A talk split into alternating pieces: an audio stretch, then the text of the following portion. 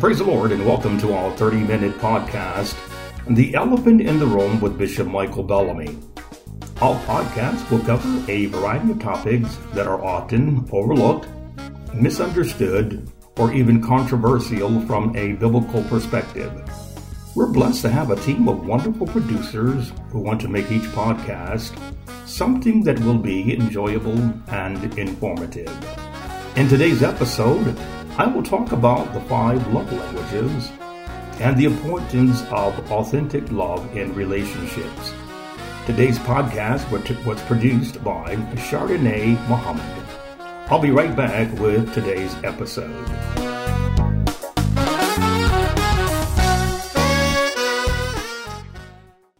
Today's podcast is on the five love languages. I have no intentions of doing a review of Gary Chapman's 1992 New York Times best-selling book.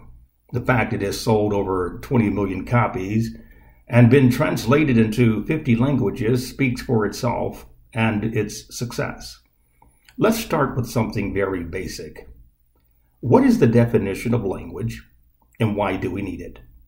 The Random House word menu defines language as a system using the combination of vocal sounds, written symbols, or gestures with accepted meanings to express thoughts and feelings common to one people of specific region or culture. Why do we need language? We need language to communicate or express our thoughts, feelings, and emotions. We can do this through verbal, nonverbal, and written communication. Language helps us to preserve our culture and share our ideas. That makes me think of the people of the biblical Tower of Babel. They were a thriving community that became so focused and unified, the Almighty took note of their success. In Genesis chapter 11, verses 1 through 9, the King James Version reads like this and the whole earth was of one language and of one speech. And it came to pass, as they journeyed from the east, that they found a plain in the land of Shinar, and they dwelt there. And they said one to another, Go to, let us make brick and burn them thoroughly. They had brick for stone, and slime they had for mortar. And they said, Go to, let us build us a city and a tower, whose top may reach into heaven. And let us make us a name, lest we be scattered abroad upon the face of the whole earth. And the Lord came down to see the city and the tower which the children of men builded. And the Lord said, Behold, the people is one, and they have all one language, and this they began to do and now nothing will be restrained from them which they have imagined to do. Go to, let us go down, and there confound their language, that they may not understand one another's speech. So the Lord scattered them abroad from thence upon the face of all the earth, and they left off to build the city. Therefore is the name of it called Babel, because the Lord did there confound the language of all the earth. And from thence did the Lord scatter them abroad upon the face of all the earth. The Babel story shows the power of people who speak the same language, people who have the ability to understand one another's words, body language, work together, plan, strategize, organize, and then execute can accomplish great things. The Creator saw how powerful language is. It is a uniting force that can be unstoppable. He gave them language, and they used it as a tool to build community and be inseparable. The strength of their unity was so great that God was forced to cause confusion by creating a language barrier. I'm sure you've heard the saying, where there is unity, there is strength. They were strong, very strong. The language barrier created by God broke their unity and cohesiveness when he confused their language. The people were no longer one. This makes me think of another Bible verse that says, In marriage, the man and woman become one, and what God has joined together, let no man break apart. That is one of the mysteries of marriage.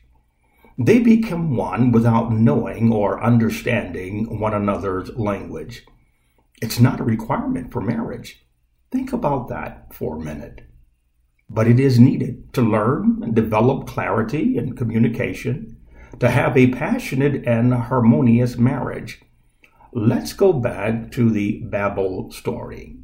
God purposefully brought confusion to a community that was successfully growing, developing, and harmonious in their energy and efforts. Why? Because they were using their language and unity to disobey his command to populate the whole earth. Families separate when they no longer speak the same languages. Marriages end in divorce when authentic love is in a vacuum. Friendships become strained when friends are not able to understand one another. Language helps us to shape healthy relationships. Why is divorce rate varying between 40 to 50% in the US? A recent report states the average length of a marriage in the US is 8.2 years. According to Dr. Gary Chapman, second and third marriages are not doing so great either.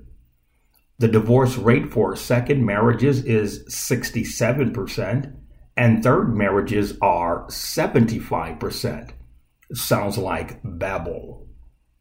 This isn't just a language problem, it's an authentic love value and heart problem.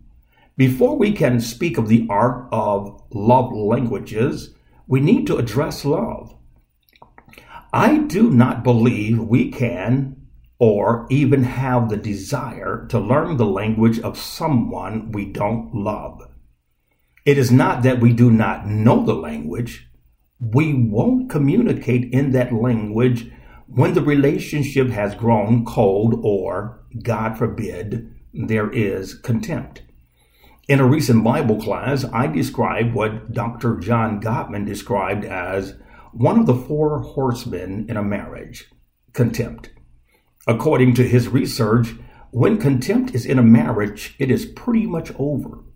One of our members said, I was describing the marriage of her daughter and son in law. Now, I would like to know the possibility of, of that couple having a civil conversation about who is not speaking in the other person's love language, if love is not even the foundation of the marriage. Here's what I'm saying authentic love must be foundational in a relationship to express the emotions of love language in words, thoughts, feelings, or actions. Over my 16 years as a pastor, I have advised many married couples, some individually and at other times both parties. When a marriage is heading toward divorce, and the person is asking for advice, the question I always ask is Do you love him or do you love her? If the answer is an unequivocal yes, I recommend that the person not take the first train to divorce court. Love is so powerful, it forgives bad language. Now, I am guilty of using a lot of bad love language over the 42 years Marie and I have been married. Don't judge me. It hasn't because I intentionally wanted to hurt her. Sometimes I just needed to be more thoughtful and understanding of how much things that I say or do mean to her. I will say here and now, Marie is not a word person. She wants action. Have you ever heard the saying, put up or shut up? Well, I think you got it. When genuine love is foundational, bad language is not a deal breaker. When there are values, ideals, and principles in a relatively healthy relationship, we forgive bad language. I didn't say we overlook or ignore it. We see it. We know it. And it may emotionally and psychologically affect us. But we forgive. I will get to the five love languages, but before I do, let's consider the love of God and Christ for us. The Apostle Paul wrote in Romans chapter 5, verse number 8, but God commended his love toward us in that while we were yet sinners, Christ died for us. We were sinners. We didn't know how much God loves us. Neither could we speak his love language. Let me say that again. We were sinners. We didn't know how much God loves us. Neither could we speak his love language. He used his language of love and giving to communicate to us who had bad language how much he loves us. John 3:16 reads for God so loved the world that he gave his only begotten son that whosoever believeth in him should not perish but have everlasting life. There was a language barrier between us and God. We were sinners who had no idea of how to communicate with a holy God. But that did not stop him from loving us and giving us his very best. Do you see where I'm going with this? In our previous podcast, I talked about how to love God's way. When we love God's way, we don't allow language barriers or bad language to stop us from loving. Relationships should not end because one of the parties doesn't speak their love language. May I remind you again, we did not speak God's language and it did not stop him from loving us. We overcome barriers by loving and giving. That is God's love language. That is the way God loves. Relationships do not fail or thrive because of the absence of love language. They fail because of the absence of love. According to Gary Chapman, couples don't just want to be loved, they want to feel loved. Feeling loved is a room filled with emotions where the furniture can be rearranged at any given time. We can't just look into the room. We have to enter the room, feel the ambiance, and be prepared to have a seat and stay a while. We can't love and not have feelings, raw emotions, and needs we desire to have met. Chuck is a hardworking husband. In fact, he is a workaholic. He is an excellent provider for his family. He purchased a beautiful home, furnished it to make it comfortable for his family.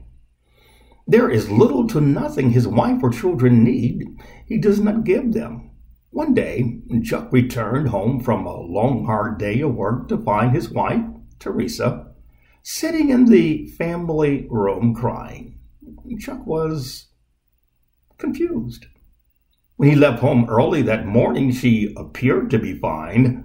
They had not talked since he left home, so he thought perhaps something has happened that he wasn't aware of. Chuck stood at the door and asked, What's going on? Then he walked away. He went to the garage and started working on a car he's rebuilding. Later that night, Chuck heard Teresa sobbing uncontrollably in the bathroom. He climbed out of the bed and went to the bathroom door. Teresa, what's going on with you? I'm trying to sleep. It's 2 a.m. and I only have a few more hours to rest. What's going on? She opened the door to the dark bathroom and said, I don't feel loved in this house. Chuck was in shock. You what? he asked. I don't feel loved, she replied. What do you mean you don't feel loved? I bought you a $350,000 home. I spent $55,000 furnishing it. I paid your car off and we vacationed in Cancun a few months ago. How could you not feel loved? That is when Teresa broke down. You don't get it, Chuck. You just don't get it. Get what? Get what, Teresa? You don't spend time with me. You don't talk to me. I feel lonely. Chuck is a good man, but he had a major problem an, un- an unhappy and lonely wife. The house, car, clothes, furniture, and vacations were nice, and I'm sure she appreciated them all. But what she wanted most was missing. Chuck didn't understand her love tank was empty. This is Bishop Michael Bellamy. I hope you're enjoying our podcast and will subscribe to our Facebook page. You will find our weekly 30 minute podcast on many of your favorite platforms. Please tell your family and friends to listen as well. I get Teresa. Her feelings make sense. There have been many occasions when I made decisions to buy something, do something, or go somewhere without first discussing it with Marie. Afterwards, I informed her, and she said, You didn't ask me what I wanted. I'm getting better at that by making a conscious effort to ask her, What does she want? Now, back to Chuck. It's as if he detailed Teresa's car, changed the oil, rotated the tires, then returned the car to her on an empty gas tank. The car looked great, but she wouldn't be able to drive far. Teresa wanted quality time with Chuck. That was her love language. Remember, our love language is tethered to our emotions how we feel. If the person you love feels empty, that feeling needs to be addressed. I remember reading a book on emotions that stated feelings are not always facts. It's hard to dismiss feelings of someone you love. For them, their feelings are their reality, and that's a fact. The fact that we love does not excuse us from staying in touch with the other person's feelings. Would you drive a car on a road trip with one eighth of a tank of gas? It would be ridiculous to say, I don't care how much gas is in the tank, and then take to the highway.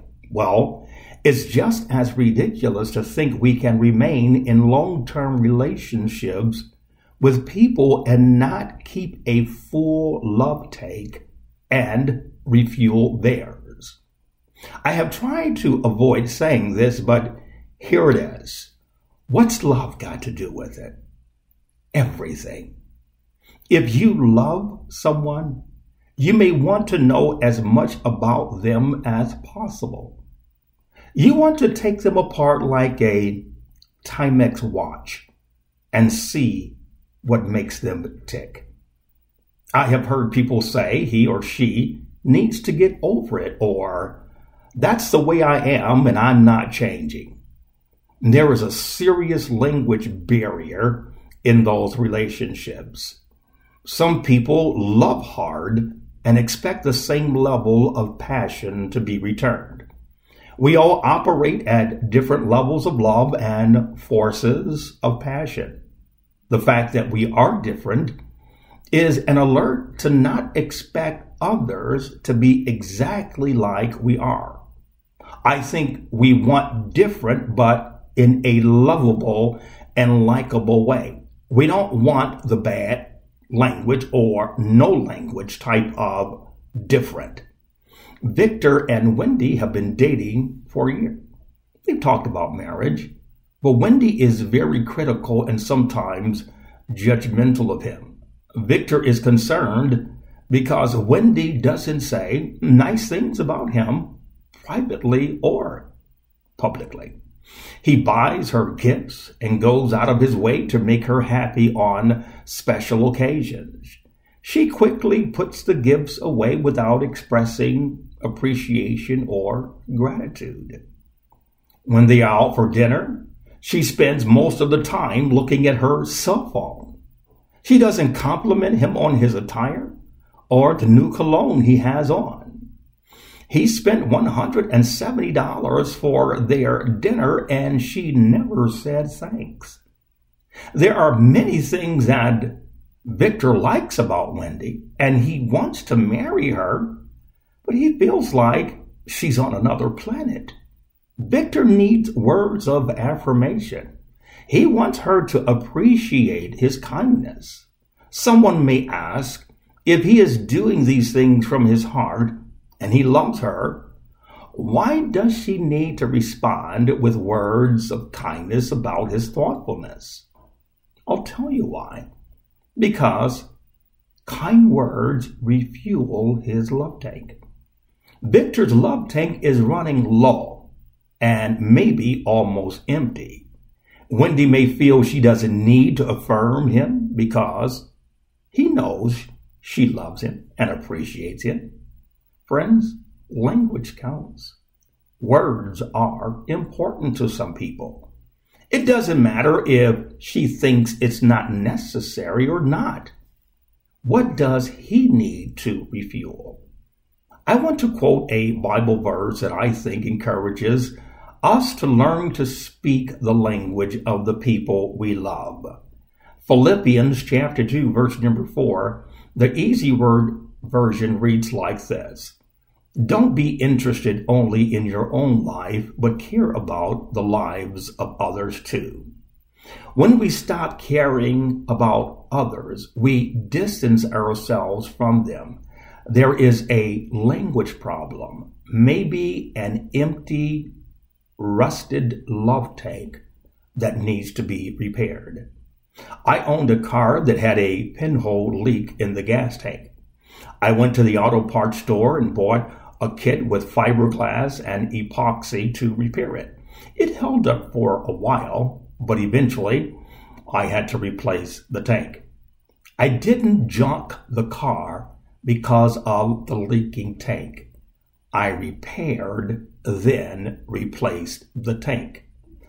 I wonder, I wonder how many marriages, friendships, relationships could have been saved if someone had not decided to junk the car, if someone had not decided to junk the relationship. Things may, may have turned out differently if someone understood the importance of what is needed to maintain a healthy relationship. Things may have gotten better if someone was willing to learn the other person's love language. The fires of friendship and passion could have been rekindled with a small repair or by replacing old mindsets. We can all do better by paying attention to what's happening in the room of emotions and feelings.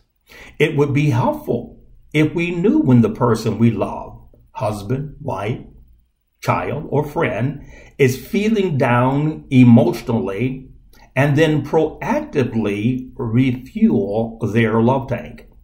Occasionally, Marie and I will drive our cars together on a short road trip. I may go to a BP, Mobil, or Love's truck stop. Marie prefers Shell for her SUV. She doesn't like mixing gases from a variety of gas stations, so she chooses to purchase her gas in town at the local Shell. It doesn't matter to me, but it's important to her. And if Shell is what she wants in the tank of her SUV, Shell it is. Take time to learn, to discover, to explore what keeps the people you love on a full tank. I know a full tank of gas in my car will give me about 375 miles. Do you know when it's time to give words of affirmation or when it's time to get away and spend quality time with family or friends? A full tank of gas on a road trip allows me to set the cruise control and not worry about fuel. When we and the people we love appreciate one another's love language, speak it fluently and passionately, it makes for a good, relaxing road trip. Well, friends, that's all the time we have for today's podcast. I hope you have enjoyed today's episode.